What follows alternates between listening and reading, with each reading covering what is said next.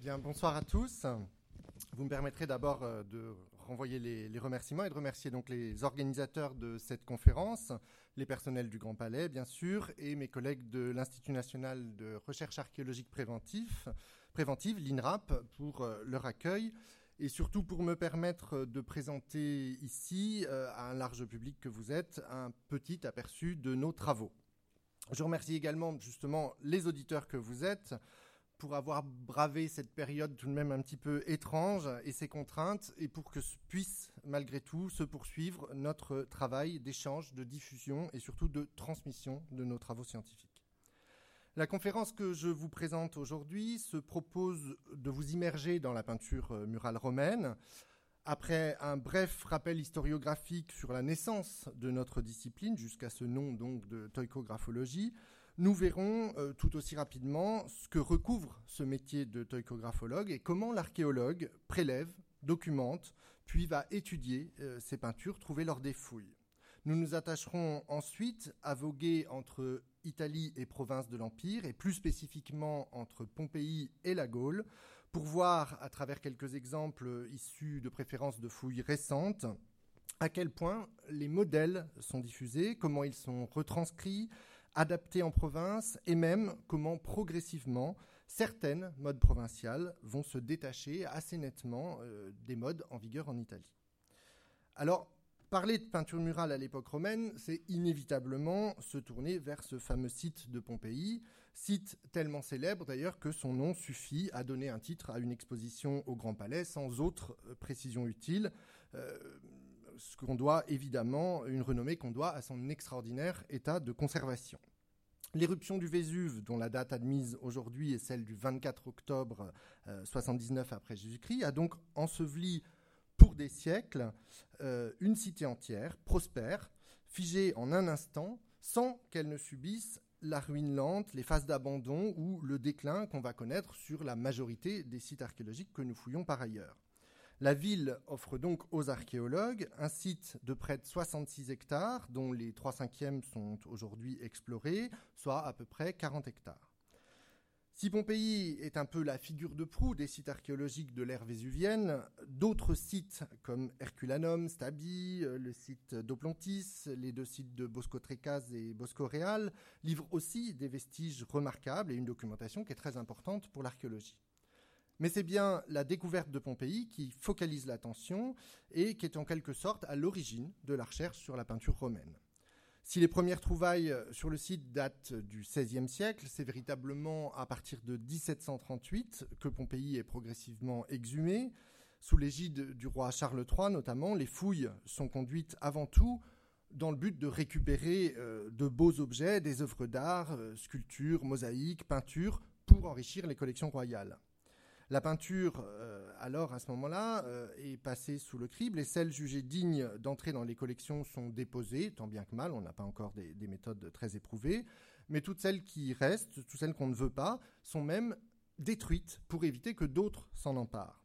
Cette pratique, néanmoins, va assez vite euh, créer des protestations et des scandales, notamment de la communauté savante, et le roi Charles III va être contraint de stopper ces destructions si bien qu'à la fin du XVIIIe siècle, sous la domination française, on continue les explorations avec des fouilles qui vont énormément s'accélérer puisqu'on comptera jusqu'à 1500 ouvriers de fouilles sur le site.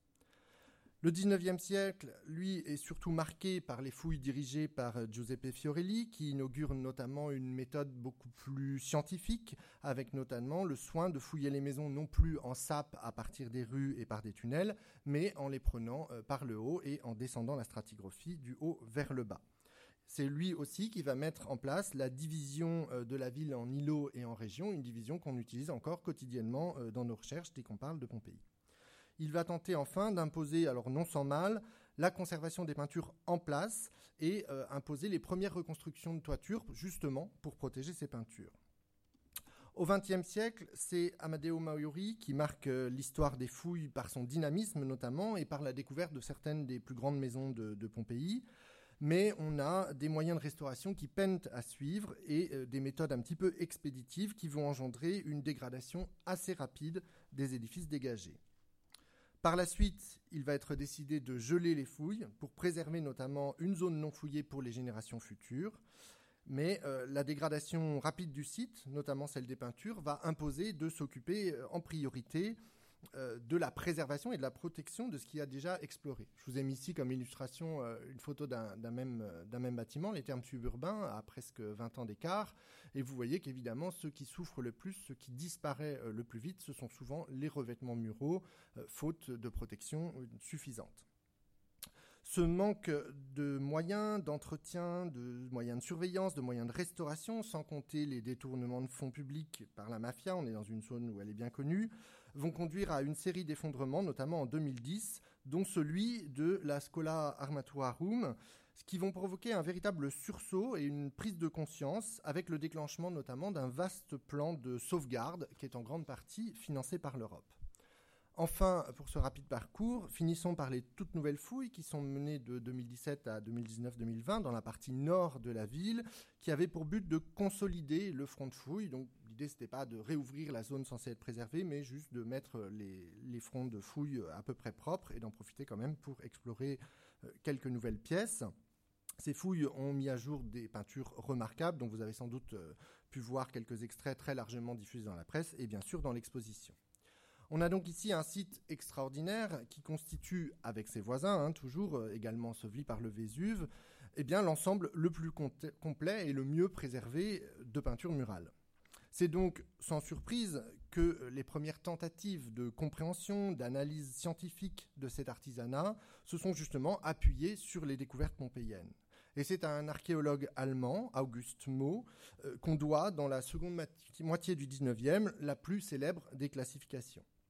Auguste Mo reconnaît ainsi quatre modes successifs, ce qu'il appelle lui des styles, dont il dresse les aspects formels, mais également les contours chronologiques sur une période qui va du IIe siècle avant Jésus-Christ jusqu'à la destruction de Pompéi, donc en 79.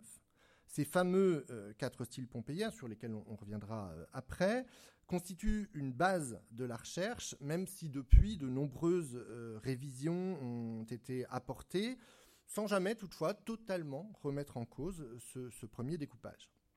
Par ailleurs, il faut garder à l'esprit les limites de cet exercice. Hein, l'artisanat de la peinture murale ne, s'arrête pas avec la chute de Pompéi et pendant longtemps, la mise en lumière de ce site a en fait totalement occulté ce qui a bien pu se passer après les productions des siècles suivants, qui sont connues par ailleurs sur des sites moins bien préservés, mais qui existent tout de même et qu'on a donc beaucoup moins documentés. De même, Pompéi n'était pas le centre du pouvoir et on peut à juste titre euh, supposer que les modes ne s'établissaient pas à Pompéi, mais bien plus auprès du pouvoir, donc à Rome, au contact de la cour impériale. En concentrant en fait l'attention euh, des chercheurs, Pompéi a aussi pu avoir un effet euh, pervers, celui de tronquer notre vision de cet artisanat à l'époque romaine, à tel point qu'on va parler de pompéianocentrisme, justement pour mettre en garde le chercheur euh, à cette tendance à tout analyser, à tout restituer, à tout interpréter à l'aune de ce qui se fait à Pompéi. Venons-en maintenant à quelques rappels sur la nature de ces décors muraux. Alors lorsqu'on parle de peinture murale ou d'enduit peint, euh, pour l'époque romaine en tout cas, on fait référence à une technique qui est très majoritairement employée, c'est la technique de la fresque. Je vous rappelle que le mot même de fresque est issu de l'italien, a fresco, ce qui veut dire dans le frais, à frais, et le terme désigne effectivement une peinture qui est exécutée sur un mortier encore humide. C'est en fait l'évaporation de l'eau du mortier qui va faire migrer euh, vers la surface de l'enduit des hydroxydes de calcium hein, qui sont contenus dans la chaux, qui vont traverser la couche picturale, c'est-à-dire le pigment qu'on va avoir posé à la surface de l'enduit, et en entrant en contact avec l'air, eh bien, ils réagissent avec le gaz carbonique et ils vont former un voile de carbonate de, calcium, une sorte en fait de cristallisation qui va durablement fixer et emprisonner le pigment. C'est ce qu'on appelle la carbonatation et ce qui explique que 2000 ans après, on puisse retrouver des peintures aux couleurs aussi vives euh, sur lesquelles, vous le verrez, on peut même passer l'éponge. Ce travail donc de peinture sur un enduit frais induit quand même une organisation assez particulière du chantier puisqu'il faut absolument peindre sur le mortier pendant qu'il est justement encore frais. Il devient donc indispensable de diviser la surface qu'on va enduire en zones successives qu'on sera capable de peindre avant séchage complet. On parle alors de journée de travail, c'est-à-dire la surface qu'un peintre est capable de traiter avant que ça ne sèche. Ce schéma que vous voyez ici synthétise euh, un petit peu les différentes phases de travail et la logique d'un chantier. Mais à ce titre, Pompéi nous livre aussi des témoins d'importance, puisque l'éruption a justement interrompu, notamment dans la maison qui a pris le nom de la maison des peintres au travail, une équipe qui était à l'œuvre sur la paroi au moment de l'éruption. Et on devine ici assez clairement une zone supérieure qui, alors, qui, est très, abîmée mais qui est déjà peinte, puis la zone médiane ici, qui est déjà peinte sur toute une partie mais qui n'est pas encore peinte à la suite, et pour laquelle on a réservé tout de même un tableau central, et enfin une zone inférieure ici qui n'est pas même enduite. On a donc bien un travail euh, successif par zone. Le tableau central a été sans doute réservé pour un artisan plus spécialisé, et on perçoit aussi donc ici euh, la notion d'un travail d'équipe, d'un travail d'atelier, dont l'organisation nous est connue par ailleurs grâce à certains textes, mais aussi euh, par de très très rares images d'atelier, dont euh, un élément archéologique découvert en Gaule, c'est la fameuse stèle de Sens, qui date du IIe siècle après Jésus-Christ, et qui nous offre justement l'image synthétique d'un chantier de peintre au travail. On perçoit, alors elle est un peu abîmée, mais je vais vous accompagner. On perçoit ici à droite, en bas, euh, un premier ouvrier qui est en train de gâcher le mortier, qu'un second juché sur l'échafaudage juste au-dessus est déjà en train d'étaler sur la paroi à l'aide de, sa taloche. Et puis sur le même échafaudage un petit peu plus à gauche, eh bien, on a déjà un peintre, euh, palette à la main, qui est en train d'appliquer la couleur. À l'extrême gauche de la scène, euh, un personnage déroulant des plans sous une arche peut correspondre soit au maître d'atelier, soit à l'architecte qui consulte ses plans. Alors si cette scène montre bien la simultanéité euh, des tâches, elle met aussi très clairement en évidence ce travail d'équipe, d'atelier, avec une hiérarchisation euh, bien établie et un rôle défini pour chacun des intervenants. Un grade, en fait, auquel va bien sûr correspondre un salaire différents. Et là encore, on peut euh, faire appel au texte antique pour nous aider. C'est l'édit du maximum, notamment, un texte, de, un texte de loi qui a été promulgué sous Dioclétien en 294 et qui nous donne le salaire euh, correspondant à euh, une multitude de tâches, parmi lesquelles on va retrouver les peintres.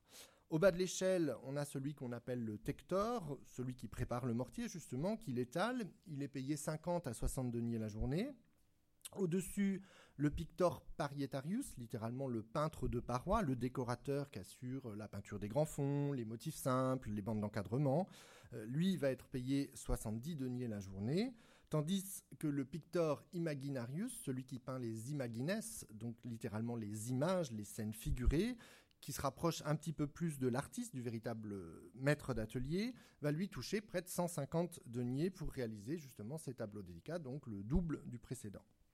Une fois que notre enduit est appliqué euh, sur la paroi, la peinture va se faire à l'aide de pigments qui sont généralement dilués dans l'eau ou dans un lait chaud, et la plupart sont évidemment d'origine minérale.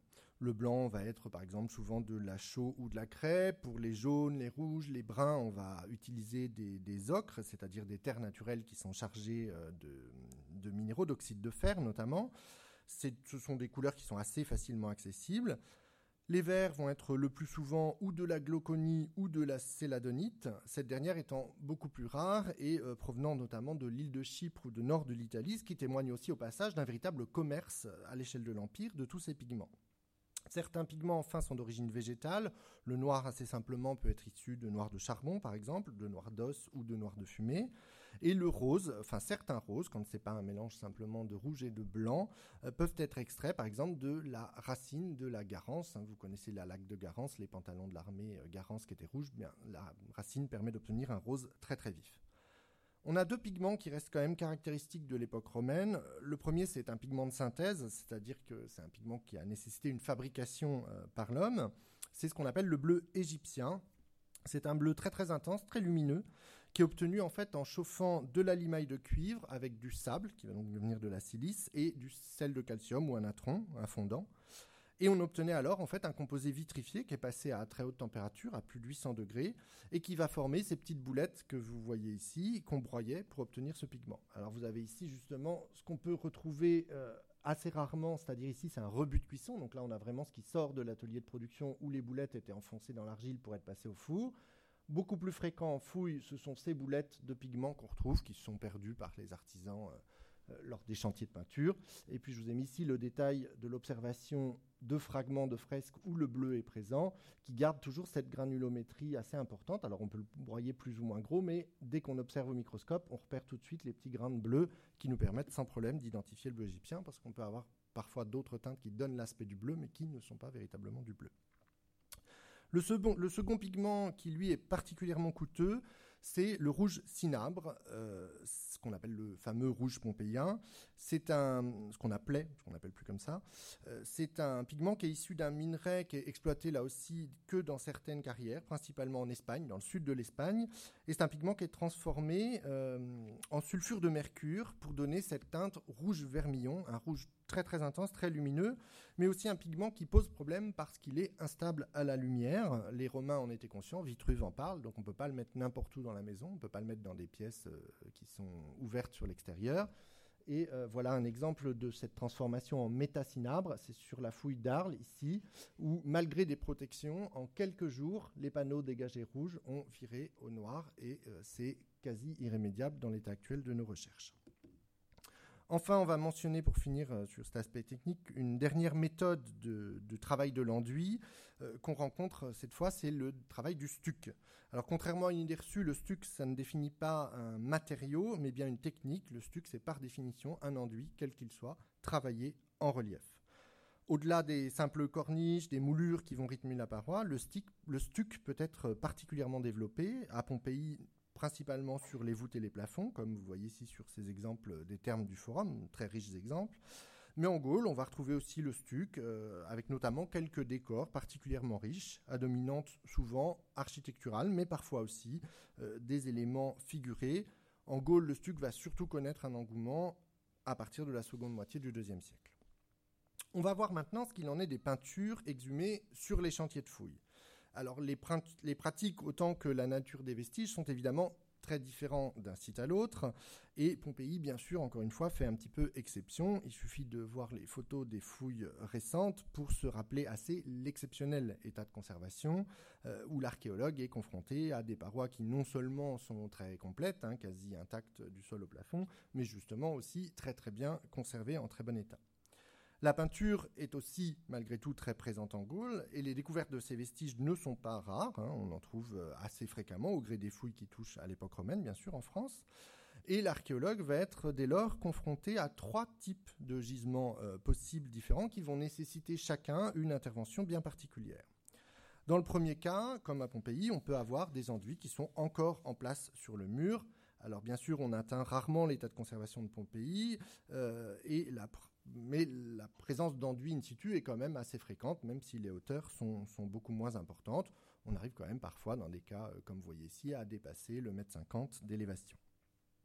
Une fois que l'enduit est repéré en surface, euh, lors du décapage de la fouille, eh bien, euh, la pièce va être fouillée jusqu'au sol pour atteindre ce niveau de sol. On va laisser un petit peu de terre devant l'enduit, puis on fait appel au spécialiste qui va intervenir pour assurer justement le dégagement euh, complet de, cette peinture en place.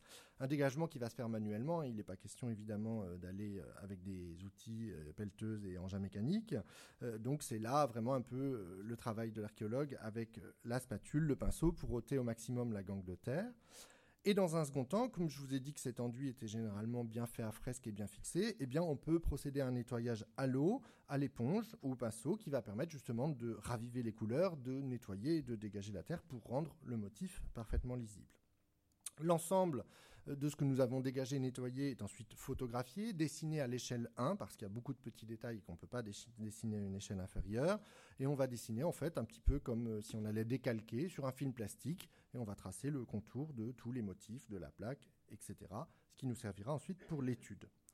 Si euh, l'enduit le nécessite, c'est-à-dire s'il a un intérêt muséographique, on peut venir procéder à la dépose de cette peinture, vous avez pour l'INRAP en tout cas, les, sites que nous fouillons sont des sites qui sont amenés à être détruits par des travaux. Donc si on doit récupérer les peintures, il faut les déposer. Et alors c'est plutôt une intervention de restaurateur qui va procéder euh, par la pose de plusieurs couches successives de tissu ou papier japon de plus en plus fin, de plus en plus épais, pardon, partant du plus fin au plus rigide, pour venir solidariser l'ensemble avec euh, une résine copolymère. On finit par une couche de toile de jute et puis, opération délicate, il s'agit de venir passer des lames entre le mur et l'enduit. Alors quand l'enduit est très épais, c'est facile. Quand ça fait un centimètre, euh, il ne faut pas se rater pour venir justement arracher cette peinture qui est maintenant euh, solidifiée par les, toiles qu'on a mis et venir euh, la déposer sur une planche. Dans le second cas auquel sont confrontés les archéologues, on a là des, enduits qui sont trouvés à l'état fragmentaire, avec une concentration qui peut être plus ou moins importante. Et euh, pour assurer leur position, l'archéologue va d'abord devoir effectuer un dégagement minutieux de tous ces fragments, sans prélever, sans rien prélever dans un premier temps, en fait pour mettre en évidence le type de gisement auquel on a affaire et montrer, par exemple ici à Entrain sur Nuant, qu'on a des fragments qui sont rejetés dans une fosse sans cohérence aucune. Souvent, euh, comme ici à Ris-Orangis, les décors ont été détruits lors de la réfection des pièces ou bien lorsqu'on est venu récupérer des matériaux et on est évacué euh, dans des fosses, dans des trous, dans des espaces abandonnés, eh bien tous ces gravats euh, par pelletée entière. On a donc des choses qui n'ont plus de cohérence, qui sont mélangées, avec parfois plusieurs décors qui sont mêlés, et l'origine exacte de ces décors sera souvent impossible à rétablir. Malgré tout, on va quand même les prélever et les étudier. Enfin, le troisième cas qui est le plus intéressant pour nous, c'est le cas un petit peu euh, paradoxal dans ces termes de peinture qu'on dit effondrée en place. C'est-à-dire en fait que ces enduits se sont détachés du mur, ont basculé en plusieurs grandes plaques se brisant au sol, non loin donc de leur mur d'origine, et qu'elles n'ont pas été perturbées depuis leur chute jusqu'à l'arrivée de l'archéologue. Alors parfois, comme ici à Nîmes, on a la chance de tomber sur un mur euh, qui, a chuté d'un seul tenant en une très grande plaque. Vous voyez ici en fait le revers de cet enduit du mur qui est tombé, et on a même l'autre face qui ornait la pièce d'à côté qui est tombée. En fait, toute la paroi a basculé vers vous, et vous avez juste la terre de ce petit mur qui reste entre les deux. C'était un mur en terre. Hein. Euh, mais le plus souvent, la fouille va quand même révéler des millefeuilles assez compliqués où les plaques sont tombées les unes après les autres. C'est un travail assez complexe. Il faut pouvoir démêler tout ça justement pour retrouver dans quel ordre c'est tombé et tenter de comprendre de quel mur cela vient. Là, évidemment, on va assurer d'abord un dégagement très minutieux. Euh, là, on est vraiment dans le cliché de l'archéologue euh, avec le pinceau et la spatule, hein, mais c'est le seul moyen de, dégager tout ça pour comprendre comment euh, s'organiser ces plaques et surtout pour conserver toutes les connexions. Il faut bien se dire que toutes les connexions qu'on gardera sur le terrain seront autant de choses économisées pour l'étude qui suivra et qui nous permettra de reconstituer tout ça. Une fois qu'on a dégagé tout ça, on va, euh, pour localiser les plaques, les prélever soit par carré, soit en les numérotant. On fait en fait une sorte de, plan de démontage du puzzle, un plan de dépose, qui va nous permettre de garder la mémoire de la situation de chaque plaque. Si les enduits sont solides, on prélève manuellement, c'est-à-dire fragment à fragment, qu'on vient replacer dans les caisses, euh, mais on notera euh, toutes les informations dans les cagettes. Alors on retiendra que dans les cités campaniennes, une partie des enduits, notamment ceux euh, des plafonds, étaient aussi effondrés euh, en place, notamment lors de l'éruption. Hein, tout n'a pas tenu, tout n'est pas resté en place. Et donc euh, les archéologues ou les fouilleurs ont bien dû tomber sur ces niveaux d'effondrement en place mais pendant très longtemps, euh, c'est l'attention, là encore une fois, c'est focalisé sur les peintures en place et on a un petit peu délaissé tout ce fragmentaire. Et ce n'est d'ailleurs que depuis quelques années que nos collègues italiens se mettent véritablement à euh, reprendre de l'étude de fragmentaire et à prêter une attention plus importante à ce fragmentaire. Et pour cause, ils sont d'ailleurs venus, pour beaucoup d'entre eux, souvent se former en France, parce que bah, nous, faute de parois en place, euh, on avait développé des techniques sur le fragmentaire.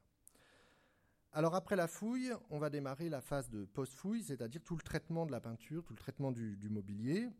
Une étude qui va commencer bien sûr par le lavage des fragments, donc c'est assez fastidieux. Il faut tout laver à l'eau, euh, au doigt ou à l'éponge pour la surface, à la brosse à dents pour les tranches.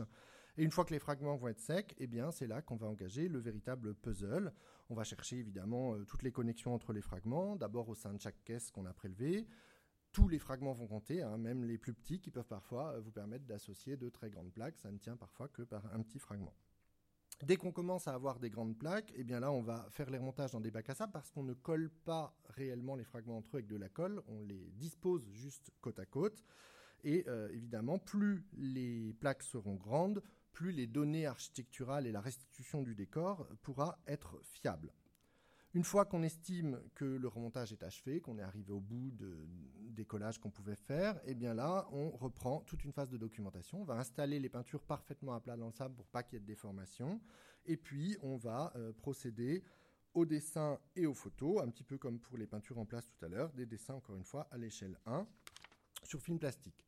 Ce sont ces relevés en fait qui vont nous permettre d'établir la restitution du décor à partir des éléments fragmentaires, une restitution qui va exprimer en fait euh, justement la nature de ce décor, mais tout en montrant toujours sur quoi on la base. C'est-à-dire qu'il est indispensable de faire toujours euh, figurer le fragmentaire pour qu'un autre chercheur puisse juger euh, de ce qu'il estime vrai ou pas dans ce qu'on a restitué. On va proposer une restitution ici avec les dessins qui nous permet d'avoir le détail, une restitution avec les photos euh, pour montrer l'état actuel des peintures, et puis pour mieux rendre l'impact de ce que pouvait être le décor, on propose aussi une restitution colorée en prenant soin, encore une fois, de laisser toujours les fragments sur les restitutions. Alors revenons-en maintenant à nos fameuses peintures pompéiennes et aux parallèles qu'on peut établir avec la Gaule. On va rappeler tout d'abord l'influence considérable euh, de l'art et de l'architecture grecque sur l'Italie. C'est en effet dans le monde grec que va se développer l'usage d'orner les murs de peinture, et ce dès le 5e siècle avant Jésus-Christ. Ce sont des décors qui sont quand même d'abord réservés à des monuments publics ou religieux et qui vont gagner progressivement euh, les plus riches maisons ou les palais aristocratiques. Les murs, à cette époque, sont alors euh, ornés plutôt de compositions d'inspiration architecturale, comme vous voyez ici, qui vont imiter en fait par le biais du stuc coloré des constructions en grand appareil. On va donner l'illusion d'avoir les moyens de se payer euh, de grandes colonnes, des grands blocs de pierre. Et c'est ce qu'on appelle justement le style euh, structural grec, où la paroi en fait va être rythmée de ces rangs d'assises successifs, de ces blocs superposés, avec toujours cet effet de bossage, ce léger relief de la pierre tel qu'on le fait euh, véritablement en grand appareil.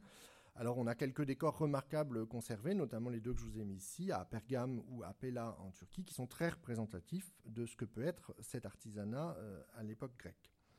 Au cours du deuxième siècle avant Jésus-Christ, à la faveur justement de la conquête des royaumes hellénistiques par Rome, eh les Romains vont justement copier ces modes de vie à la grecque euh, en adaptant alors tout autant euh, des domaines de l'architecture, le plan des maisons, mais aussi leur ornementation. C'est ce qu'on appelle justement le premier style pompéien, où le décor conserve, alors toujours en stuc, hein, c'est-à-dire qu'il y a un véritable relief sur la paroi, cet aspect justement monumental et architectural. La maison samnite euh, à Herculanum est un des rares exemples conservés dans cette cité, mais on en a beaucoup plus à Pompéi, notamment la maison du Faune, qui offre un décor de premier style tout à fait remarquable, avec notamment euh, cette paroi des Phoques, c'est-à-dire l'entrée de la maison, où vous voyez ici une, monumentalisation qui est poussée un petit peu à l'extrême, avec notamment cette très lourde corniche, très très saillante, hein, ça devait être très compliqué à mettre en œuvre pour que, pour que tout tienne, et euh, qui supporte encore des fausses colonnes et même des fausses portes à l'étage. Les fouilles récentes euh, ont encore livré de très beaux exemples de ces décors de premier style, qui sont, il est vrai, particulièrement bien représentés donc à Pompéi, alors qu'Herculanum ou Rome, on a des découvertes en tout cas qui sont beaucoup plus rares. On peut d'ailleurs s'interroger un petit peu sur le maintien euh, en place de ces décors, presque deux siècles au moins après leur création, et alors que d'autres modes, les trois autres styles pompéiens, sont quand même passés par là et auraient dû venir remplacer ces décors.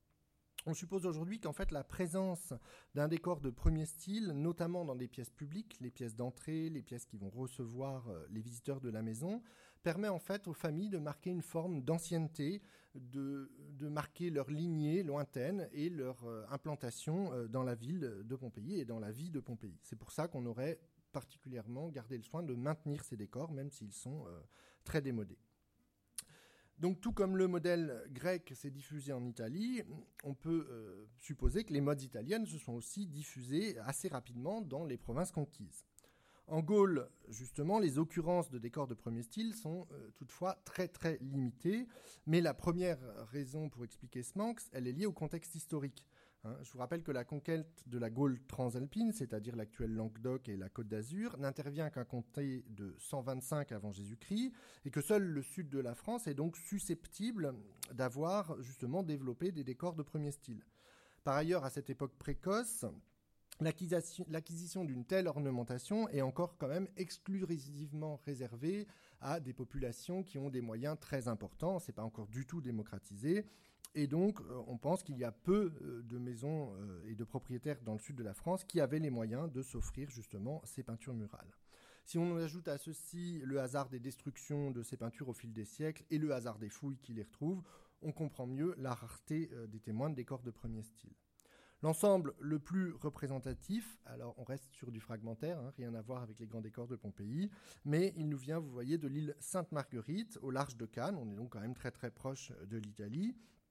Et bien que fragmentaire, et bien ces vestiges montrent sans équivoque les angles de ces stucs avec euh, bossage, qui euh, nous rappellent donc un décor ici qui devait être orné de rangs d'assises, euh, de blocs, ornés d'imitations de marbre, comme on peut avoir ici avec les petits galets, ces lignes de poste, mais aussi ce motif de cube en relief qui est très ancien, qui existe, qui est déjà développé en Grèce et caractéristique de ces décors des imitations de marbre sans doute un petit peu plus fantaisistes, et puis quand même la présence du stuc avec ce fragment de corniche à denticule qui nous rappelle qu'on est bien dans les codes du premier style pompéien. À Arles, les fouilles toutes récentes de la Verrie ont également livré un tout petit lot encore inédit euh, qui vient d'être mis au jour dans un contexte qui est bien daté puisqu'il est emprisonné sous un sol de béton d'une maison qui date de 70 avant Jésus-Christ, et donc ce décor est bien antérieur à cette date et correspond bien, sans doute, aux éléments de bossage blanc avec juste le relief peint en rouge, en rouge vermillon quand même, euh, qui marque bien un décor de premier style. À ce premier style succède autour des années 80 avant Jésus-Christ le deuxième style pompéien qui euh, perdure durant toute la période tardo-républicaine, c'est-à-dire jusqu'aux années 30-25 avant Jésus-Christ. On a un trompe-l'œil qui est encore magnifié ici, où l'illusion est cette fois développée en revanche uniquement à partir de la couleur. On n'a plus du tout de, travail de relief, pour des raisons à la fois esthétiques mais aussi techniques et économiques, puisque c'est quand même beaucoup moins coûteux et beaucoup moins long de faire un travail en peinture que tout ce travail en stuc dont vous avez vu euh, qu'il pouvait être très important. Euh, au sein du deuxième style pompéien, les chercheurs ont quand même tenté d'identifier plusieurs familles de décors dont la datation ou la contemporanéité euh, font encore débat. C'est-à-dire qu'on s'aperçoit qu'on a plusieurs, plusieurs évolutions, enfin plusieurs styles de deuxième style, mais on ne sait pas justement si ça correspond à des évolutions ou si tous euh, ont existé en même temps. On va retenir ainsi le style dit architectonique ou à parois fermées, où la peinture va habiller en fait un mur en grand appareil, un mur opaque, très coloré, traité en imitation de marbre souvent. Et la profondeur qui est donnée euh, par le décor reste très limitée, au mieux suggérée par quelques fausses corniches, par quelques colonnes ou bases fictives. Ces décors sont assez nombreux à Pompéi, hein, et la paroi que vous voyez ici, dans la maison des noces d'argent, est tout à fait représentative de ce type de construction. Euh, au-dessus d'un podium fictif euh, que vous avez donc sur la zone inférieure. Euh, on a une zone médiane qui est toujours la zone de taille la plus importante qui accueille des orthostates, c'est-à-dire des grandes plaques unies ou marmoréennes qui sont dressées avec toujours un effet de bossage qui est rendu par un jeu de filets sombres et blancs. Alors ici on les devine. Vous voyez, il y a un filet noir sur deux côtés, un filet blanc sur deux côtés, pour rendre cet effet de relief, comme si la lumière venait, venait éclairer ce relief et une zone supérieure qui est en général occupée, comme ici, par divers rangs d'assises, encore des rangs de blocs, de plaques plus de tailles différentes, traitées pour certaines en marbre, d'autres unis. La Villa des Mystères, qui offre de nombreux décors de deuxième style avec une certaine variété, livre également ce type de décor à parois fermées qui peut être développé, comme vous voyez ici, en version monochrome sur toute la hauteur du mur. Mais le plus souvent, la polychromie est de mise, avec des blocs aux couleurs vives et contrastées. L'imitation de marbre est également très présente, comme ici dans la maison du labyrinthe, avec des roches qui sont parfois naturalistes, on sait très très bien imiter euh, parfaitement certaines roches, mais aussi des roches qui sont souvent fantaisistes. La peinture permet justement euh, d'aller beaucoup plus loin, d'amener une palette beaucoup plus large et de finalement d'imaginer, d'inventer des roches qui ne sont pas présentes dans la nature. Ce type de composition de deuxième style, à parois fermées donc, est le plus, représenté, mais aussi le plus répandu. Pour exemple, on peut citer euh, le sanctuaire de Breccia, au, nord de l'Italie, avec ses spectaculaires décors de la Sella, où on va retrouver une même composition avec des orthostates marmoréens, que vous voyez ici, qui sont très marqués, des colonnes fictives qui répondent tout de même à de véritables colonnes, dont on n'a plus que l'emplacement ici. Et euh, en zone inférieure, eh bien, un très délicat rideau euh, brodé ici, qui laisse quand même apparaître à l'arrière-plan les rangs d'assises de blocs qui sont ici traités en vert. En Gaule, le deuxième style connaît une diffusion un petit peu plus importante, mais toujours essentiellement limitée au sud du territoire, hein, toujours du fait de l'histoire de la conquête précoce de ce territoire, où l'organisation économique et administrative va se faire assez rapidement.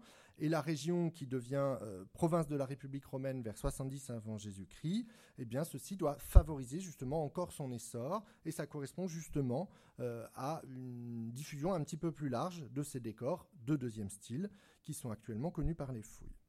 Les vestiges, bien que plus nombreux quand même que ceux de premier style, sont souvent limités quand même à quelques fragments qui ne permettent pas toujours des restitutions globales, même si on reconnaît bien euh, des choses caractéristiques de ce style. On a moins d'une vingtaine de sites qui sont mentionnés. C'est le cas par exemple à Nîmes, où plusieurs fouilles dans la ville ont mis en évidence des fragments de deuxième style, mais vous voyez, c'est assez maigre malgré tout, mais on reconnaît quand même bien soit les motifs d'imitation de marbre, le relief, les filets blancs, ou encore les couleurs caractéristiques de, ces, décors. Un petit peu plus loin à Berlétan, le lot n'est pas beaucoup plus conséquent, mais là c'est à la fois les couleurs et ce fameux jeu de filets blancs et de filets noirs pour créer le bossage qui ne laisse pas de doute sur l'identification d'un décor de deuxième style. À Narbonne, on va trouver euh, quelques décors un petit peu plus conséquents, où on arrive à rétablir quand même euh, des orthostates rouges, une bande périmétrale verte, et puis euh, ce rang de fictives, peintes donc. À Glanum, enfin, des vestiges qui sont beaucoup plus conséquents, avec plusieurs sites, mais surtout, enfin, avec des éléments en plus du fragmentaire, qui sont des peintures trouvées en place sur les murs, avec notamment cette colonne fictive qui borde un orthostate aux imitations de marbre assez en termes de couleur. Enfin, à Lyon, on trouve quelques plaques également d'un décor à parois fermées, avec des rangs d'assises toujours, une fausse corniche à modillon que vous voyez ici. Alors Lyon, on est en dehors de la province, mais on sait qu'on a une ville qui a très tôt des contacts avec le monde romain, euh, ce qui expliquerait donc euh, la diffusion de ce style, y compris dans cette ville. Mais l'ensemble le plus, important actuellement connu euh, nous vient d'une fouille toute récente menée à Arles entre 2013 et 2017 par le musée départemental Arlantique en partenariat avec l'INRAP. C'est la maison de la harpiste qui a été partiellement fouillée et qui a livré une part seulement de son plan, mais dans lequel on reconnaît sans problème un modèle italique avec donc un atrium, la pièce 10A ici, ce bassin qui va, enfin cette pièce où va trôner un bassin l'impluvium qui reçoit les eaux de pluie, et autour des pièces qui ouvrent sur cette zone.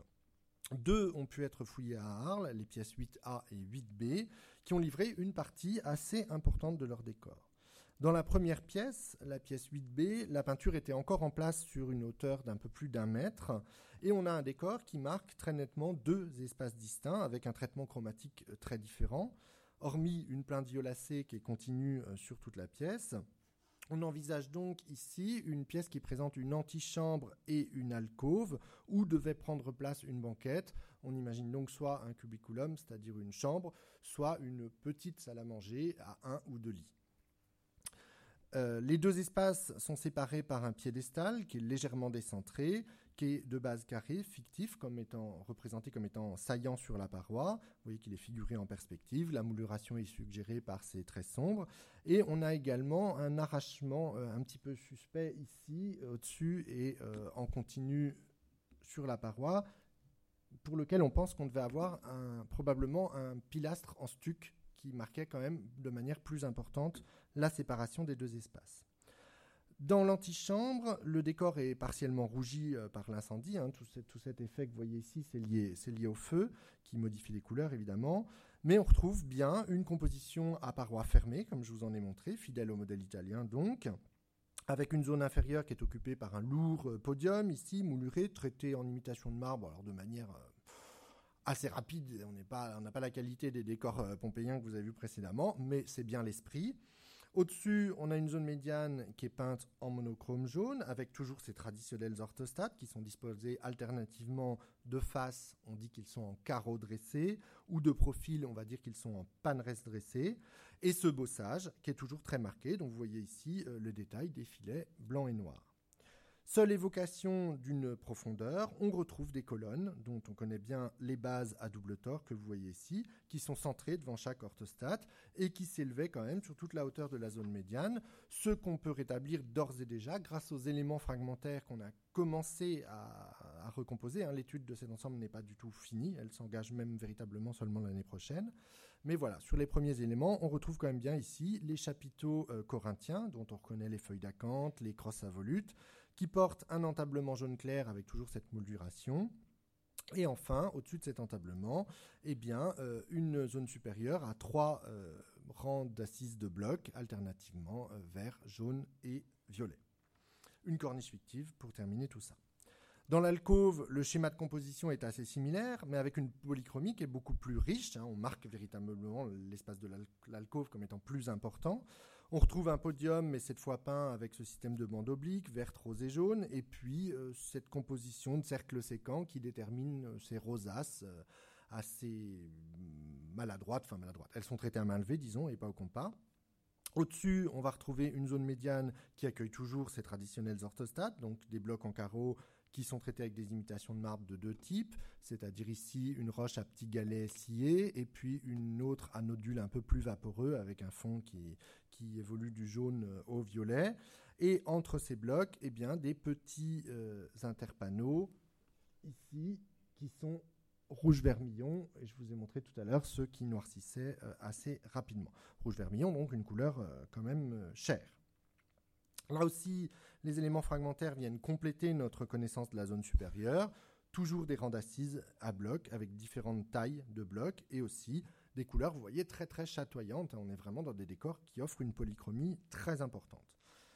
Là encore, euh, une restitution provisoire du décor qui indique sans problème un schéma à parois fermées qui correspond donc au modèle qui était juste et alors connu sur l'ensemble des autres sites euh, ayant livré des peintures de deuxième style en Gaule.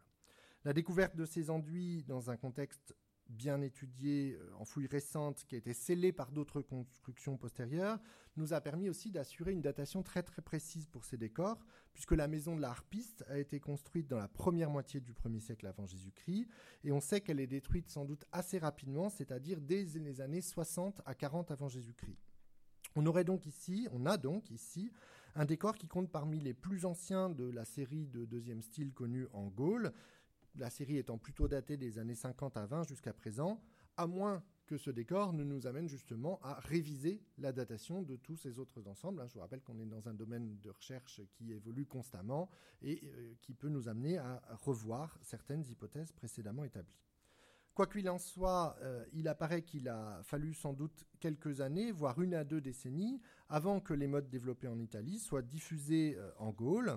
Elles le sont probablement à la faveur de l'installation de vétérans romains. Vous savez qu'il y a des vétérans qui obtiennent des déductions de terres, à qui on va offrir des terres pour service rendu, qui donc vont s'installer dans les provinces et qui euh, permettent sans doute aussi de diffuser assez rapidement euh, ces, styles, ces, modes.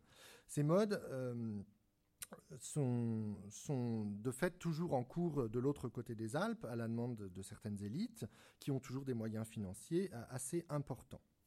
Le deuxième style, qu'on ait, euh, je vous l'ai dit, plusieurs déclinaisons. Parmi elles, on retiendra encore ce deuxième style dit schématique, qui se développe lui plutôt à la fin de la période, c'est-à-dire à partir des années 30 avant Jésus-Christ, qu'offre un schéma général de composition euh, qui demeure proche de celui que je vous ai présenté précédemment, mais qui va être traité cette fois de manière beaucoup plus simple, sans toute cette polychromie. Là, on est vraiment dans des décors qui sont un petit peu à l'économie et qui, de fait, euh, apparaissent dans des maisons ou un peu plus modestes ou dans des pièces secondaires des maisons les plus riches, qui par ailleurs vont aussi avoir des décors euh, de deuxième style à parois fermées. Cette schématisation a également émé en Gaule, toujours dans la partie méridionale, hein, et on va retrouver des décors, vous voyez, très similaires. Par exemple, je vous ai mis ici, euh, pour seul exemple, celui de Glanum, la maison aux deux alcôves. On est à Saint-Rémy de Provence, euh, et on a un, un décor donc de deuxième style schématique assez évident. En Italie, euh, justement, ce deuxième style offre aussi des compositions, cette fois, beaucoup plus variées. On a une autre mode qui voit une tendance à ouvrir euh, ces parois fermées au profit justement de la mise en scène d'un univers euh, qui est beaucoup plus riche, beaucoup plus complexe. Alors le cubiculum de la villa de Bosco Real va illustrer parfaitement ce phénomène. Hein. Vous voyez que le podium euh, en zone inférieure ainsi que la colonnade sont parfaitement conservés, comme dans les images du style à parois fermées. Mais cette fois, les orthostates eh bien, ont disparu et vont laisser place à des vues totalement euh, illusionnistes de jardins, de villes, d'architecture avec sans doute une, euh, symbolique, mais dont l'interprétation reste quand même assez délicate à percevoir, qui en tout cas déchaîne des avis un petit peu différents selon les chercheurs on assiste en fait à une forme de dématérialisation euh, du mur ici. Alors ce mouvement est assez particulier euh, n'est pas toujours aussi largement ouvert que sur l'exemple que je viens de vous montrer, mais se manifeste le plus souvent par la création de très riches et complexes architectures en multiples plans successifs, euh, basés sur une perspective qui est généralement centrée. On dit toujours que la perspective n'a été inventée que qu'à la Renaissance. Les Romains s'en tiraient pas si mal quand même. Et on ménage, vous voyez, quelques coins de ciel bleu qui vont marquer, évoquer le cadre extérieur. Alors ce style est appelé par certains le style scénographique, dont euh, Oplontis ou Pompéi livrent de fait les plus beaux exemples. Les architectures qui sont suggérées demeurent en général euh, irréalistes, et certains motifs, comme les tolos, ce sont ces petits temples circulaires que vous avez ici, ou encore euh, ces portails fermés ou entrouverts, ou bien divers objets qui sont déposés là, un peu à la manière d'offrandes, on fait penser, euh, pour certains chercheurs, à une symbolique à chercher dans le domaine religieux. Pour d'autres chercheurs, l'origine de ces décors serait plutôt à chercher dans leur mise en œuvre par des peintres scénographes, c'est-à-dire en fait les, peintres qui travaillaient habituellement pour le théâtre et qui étaient chargés de peindre les décors de théâtre, décors de théâtre qui euh, se plaçaient sur des grandes toiles tendues entre les colonnes du mur de scène. Certains chercheurs ont donc euh, tenté de recréer un petit peu, de projeter les volumes peints sur ces, sur ces fresques, ce que vous voyez ici, comme sur cet exemple d'Omplontis donc, et ils y voient dès lors un parallèle que personnellement je trouve assez convaincant avec l'architecture justement euh, des murs de façade de ces théâtres grecs puis romains, ce qui confirmerait la filiation euh, de cette mode. La représentation fréquente de masques de théâtre au sein des décors de deuxième style, comme on voit ici euh, deux exemples, pourrait encore aller dans le sens de cette interprétation. Ce deuxième style scénographique, particulièrement élaboré, n'est connu presque qu'en campagne, hein. c'est-à-dire que même en Italie, il est très très peu développé, il est limité presque exclusivement à la zone campanienne. Et sans avoir été donc diffusé à toute l'Italie, il n'a à ce jour pas été identifié en Gaule, même si on a quelques fragments tout récemment euh, exhumés sur une fouille à Panossa, près de Lyon, dont les premiers éléments qu'on a pu voir, c'est pas encore publié, c'est pas encore totalement étudié, mais on a quelques éléments qui pourrait commencer à suggérer que peut-être on a un décor de deuxième style scénographique en Gaule. Une autre nouveauté se fait jour avec le deuxième style pompéien, c'est l'intégration de la figuration. Elle est absente dans le premier style, mais elle va prendre place au devant des orthostates sur un petit groupe de peintures assez limité, euh, une dizaine d'exemples en Italie, on a des personnages qui sont représentés alors à une taille réelle, ou légèrement inférieure, en tout cas une grande taille, ce qui a valu euh, le nom de mégalographie à ces décors. La plus célèbre, c'est certainement celle que vous avez ici, de la salle 5 de la Villa des Mystères à Pompéi, où on observe une scène avec de multiples protagonistes qui se détachent sur un très riche fond vermillon, avec toujours ce découpage euh, à orthostate et à rand au-dessus. Ces, mégalographies sont toujours de très très grande qualité. Elles sont l'œuvre manifeste d'ateliers particulièrement réputés, mais leur symbolique, a encore euh, soulevé bien des débats, notamment euh, cette scène de la Villa des Mystères qui divise les chercheurs entre deux hypothèses principales, celle d'une représentation des noces euh, de la maîtresse de maison pour Paul Venn face à celle d'un rite initiatique au culte dionysiaque pour Gilles Sauron. D'autres mégalographies sont encore connues en dehors de Pompéi, par exemple à Bosco Real, dont vous voyez ici un panneau qui montre encore une fois la très grande qualité euh, et la richesse de ces décors. Tout comme pour le style scénographique, les mégalographies de deuxième style étaient réputées n'avoir pas été diffusées en Gaule. On pensait que seules les compositions les plus simples, c'est-à-dire schématiques ou à parois fermées, les plus austères, avait été diffusé au-delà des Alpes, euh, du fait sans doute de l'impossibilité, croyait-on, de pouvoir attirer euh, dans les provinces des ateliers renommés qui avaient tout avantage à rester euh, dans les zones les plus riches de l'Italie. C'était sans compter sur notre fouille du site de la Verrerie à Arles qui a fait évoluer cette hypothèse, puisqu'une seconde pièce, la salle 8A, a livré un décor de deuxième style. pardon a livré un décompte de deuxième style qui intègre des personnages de grande taille. La peinture, vous le voyez, est en place sur deux parois et on a également de nombreux fragments qui sont venus compléter euh, les parties supérieures de ces décors. L'étude, encore une fois, est toujours en cours, mais je vais vous en donner euh, quelques premières vues. On a un décor donc en place sur la paroi occidentale qui a encore une fois subi euh, l'impact du feu, c'est une des causes de destruction de la maison, mais qui permet tout de même de discerner, vous voyez, un podium, encore une fois, à imitation de marbre jaune, veiné de rouge, intégrant des triangles orange, et puis l'amorce de la zone médiane, qui révèle un champ rouge vermillon qui est rythmé de colonnes dont il nous subsiste les bases ici au premier plan. Et entre ces colonnes on aperçoit également la base de piédestaux de largeur et de couleurs différentes. Les premières plaques remontées nous montrent que ces colonnes, encore une fois, évidemment, se développaient jusqu'au sommet de la zone médiane. On a ici des colonnes dont le fût est traité euh, avec ses vénures marmoréennes et qui présentent un chapiteau de style toscan. Mais on note surtout, non loin de ces colonnes, la présence de personnages, dont nous avons d'ores et déjà de nombreux éléments. Outre la main que vous voyez ici, eh bien, nous avons diverses parties de corps euh, dans cette étude encore en cours, comme cette épaule avec le bras dénudé, où on va percevoir très très bien cette manière de peindre euh, assez typique de la fresque. Vous voyez qu'on rend les volumes par toute une série de petites touches superposées. On pourrait presque parler d'impressionnisme. Euh, pour rendre ce volume, je vous rappelle que c'est une peinture qui doit être nécessairement rapide, et donc généralement on n'a pas le temps de, faire ce mélange des couleurs, c'est l'œil qui va le faire, et on va poser les touches une à une. On a également trois visages qui ont déjà été reconstitués, dont cette femme penchée vers la droite dans un mouvement euh, bras vers l'avant, qui tient sans doute un objet dont on ne perçoit que le haut et qui ne nous permet malheureusement pas de l'identifier. Mais elle présente un regard en coin, un peu mystérieux, qui suppose sans doute une interaction avec les personnages qui lui étaient voisins. Un deuxième personnage, toujours épaule nue et cette fois tourné vers la gauche, bras tendus, manifestement en plein mouvement, euh, avec une tête fortement tournée vers l'arrière, mais là encore, aucun attribut qui ne permet euh, d'établir son identification à ce stade tout au moins.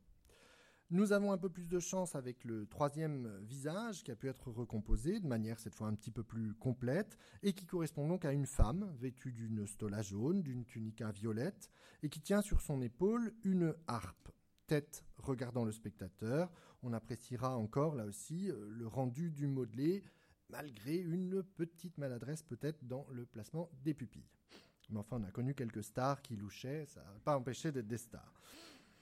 Si on regarde plus attentivement, on perçoit bien l'instrument à cordes avec cette armature jaune.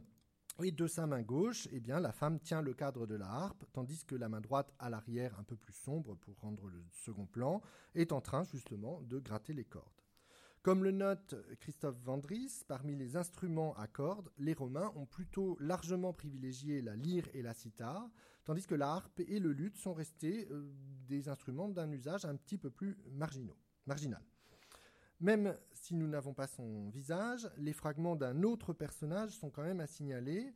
Il montre ses jambes exagérément velues, qui sont bien en lien avec un torse dénudé, et il s'agit donc très probablement ici d'un satyre ou même du dieu Pan, qui, je vous rappelle, est à torse humain et à jambes de bouc, ce qui confirme sans doute encore une fois la thématique dionysiaque de ce décor, puisque Pan est un, des personnages du Thias dionysiaque, et euh, la thématique dionysiaque est la plus répandue dans les représentations euh, mégalographiques.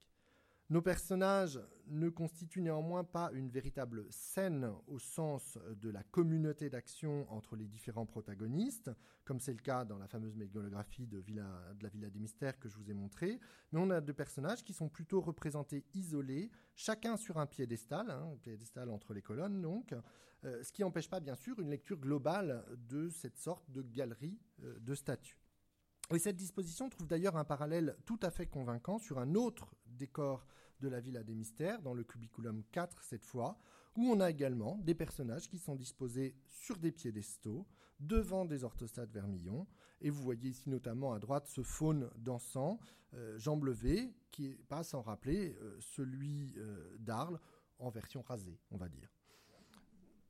Avec ensuite l'avènement euh, d'Auguste, on est là donc dans le dernier quart du premier siècle avant Jésus-Christ, et la réorganisation des provinces, y compris les Gaules, qui sont entièrement conquises hein, désormais, va naître une nouvelle esthétique qui est clairement cette fois influencée par la cour de Rome. C'est vraiment euh, Auguste qui lance cette nouvelle mode. C'est l'avènement de ce qu'on appelle le troisième style euh, pompéien, qui voit notamment l'abandon de ces lourdes architectures au profit de compositions qui vont être beaucoup plus planes, beaucoup plus épurées, sans perspective et avec de grands écrans de couleurs unis. Les larges colonnes sont remplacées par de fines colonnettes ou de fines tigelles, de fines hampes, et le candélabre va devenir un accessoire euh, décoratif incontournable de ces décors. Le candélabre, c'est-à-dire à, l'origine l'imitation d'un véritable luminaire sur pied. Vous avez ici une paroi de, Pompéi qui en est un très bon exemple de ce décor. Et dans l'esthétique de cette autre paroi de Pompéi, on va retenir aussi le chiasme chromatique entre le rouge et le noir et ce découpage en panneaux et en interpanneaux qui vont connaître un très très large succès en Italie, mais aussi et surtout dans les provinces. En Gaule, justement, le troisième style est introduit assez précocement, euh, sans doute à la faveur du séjour d'Auguste à Lyon entre 16 et 13 avant Jésus-Christ. Et euh, de fait, euh, il se diffuse dans sa forme initiale sévère, c'est-à-dire tout particulièrement, euh, avec ici vous voyez des décors assez sobres, et il se diffuse tout particulièrement dans la vallée rhodanienne. C'est là pour l'instant qu'on identifie les décors les, plus anciens de ce style, donc le lien avec la présence de l'empereur semble assez convaincant. Les compositions sont dans un premier temps, vous voyez, assez sobres, comme ici sur deux décors de Saint-Romain en Galles. Le soubassement est plutôt simple, dérivé du podium qu'on a vu précédemment, mais qui n'est plus traité en imitation de marbre, mais seulement moucheté. Et la zone médiane est soit divisée en panneaux, soit unie, souvent de couleur sombre, souvent noire, et elle est rythmée donc de ces fameux candélabres qui sont encore très grêles et qui évoquent bien là les véritables candélabres, puisqu'on conserve même la représentation ici, vous voyez, du pied à roulette, qui correspond bien donc à l'élément euh, mobilier. Le décor de Villa Roma à Nîmes, avec sa petite frise figurée et sa zone médiane unie, euh, qui est quand même rythmée de panneaux très légèrement marqués par un filet, rappelle encore l'introduction au troisième style d'un autre élément important, ce sont les tableautins ou les tableaux figurés et les motifs qu'on appelle en vignettes, c'est-à-dire ces petits éléments qu'on va placer au centre des panneaux. Ici, on a la chance d'avoir les deux, donc le tableau figuré et euh, simplement une paire de fruits ici en vignette. La reproduction exacte des modèles italiens se fait sur une période assez courte, au début du règne d'Auguste, sans doute sous la main euh, mise de première génération de peintres qui sont certainement venus d'Italie, qui installent leurs ateliers et leurs demeures, en province. Avec la paix romaine euh, et la période d'expansion économique, l'accès à la peinture tend aussi à se démocratiser à partir du 1er siècle après Jésus-Christ. Et nombre de propriétaires vont devenir demandeurs de ces décors. Des ateliers locaux formés par les premières générations de peintres vont donc émerger et continuer à produire les modèles qu'ils ont appris de leurs aînés tout en les développant. Dès lors, ces peintres vont s'affranchir progressivement des modes italiennes avec lesquels euh, ils sont de moins en moins en contact, et ils vont développer leur propre mode, à tel point qu'on parle même parfois de style gallo-romain les compositions à panneaux rouges, à interpanneaux noirs et à candélabres plus ou moins extravagants, comme cet exemple lyonnais, euh, se diffusent alors assez largement à toute la Gaule et vont connaître un véritable succès, un succès par ailleurs durable. Alors qu'en Italie va se développer le quatrième style, eh bien celui-ci ne va pas connaître de véritable transcription en Gaule, hormis quelques éléments qui vont être piochés par les peintres, quelques motifs qu'on va reprendre dans les compositions de quatrième style pour les introduire à ce style gallo-romain euh, qu'on continue de développer. La fouille récemment menée à Die, dans la Drôme, a ainsi livré ce très bel exemple de ces productions qui sont en vogue en Gaule, où s'impose donc la division rouge et noir de la paroi, où l'interpanneau accueille le motif roi. Vous voyez ici le candélabre qui tend à ne plus avoir beaucoup de lien avec le modèle original, qui va se dématérialiser, s'éloigner du modèle initial pour euh, favoriser un empilement de motifs, un foisonnement d'éléments décoratifs qui n'ont plus guère de sens et qui ne sont plus justement la recherche de la représentation d'un objet, mais bel et bien des éléments qui sont là uniquement pour le décor. Les exemples de ces décors euh, de ce style sont innombrables en Gaule durant le 1er siècle, même si, euh, bien sûr, ce type de composition n'est pas le seul à exister. On va avoir d'autres schémas décoratifs qui sont connus, mais là, je ne m'y arrêterai pas. À partir de la fin du 1er siècle, l'évolution des modes devient beaucoup moins assurée du fait euh, de découvertes qui sont beaucoup plus sporadiques, même si leur nombre permet déjà, selon les régions, euh, de cerner les contours de certaines tendances picturales. Les cités campaniennes sont désormais ensevelies en 79.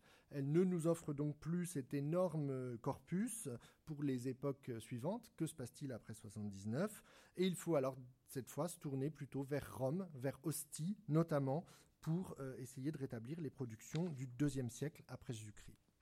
En Gaule, les peintres locaux poursuivent leurs évolutions stylistiques, de plus en plus détachés des modèles italiens, et on voit même émerger dans quelques régions des modes très très localisés.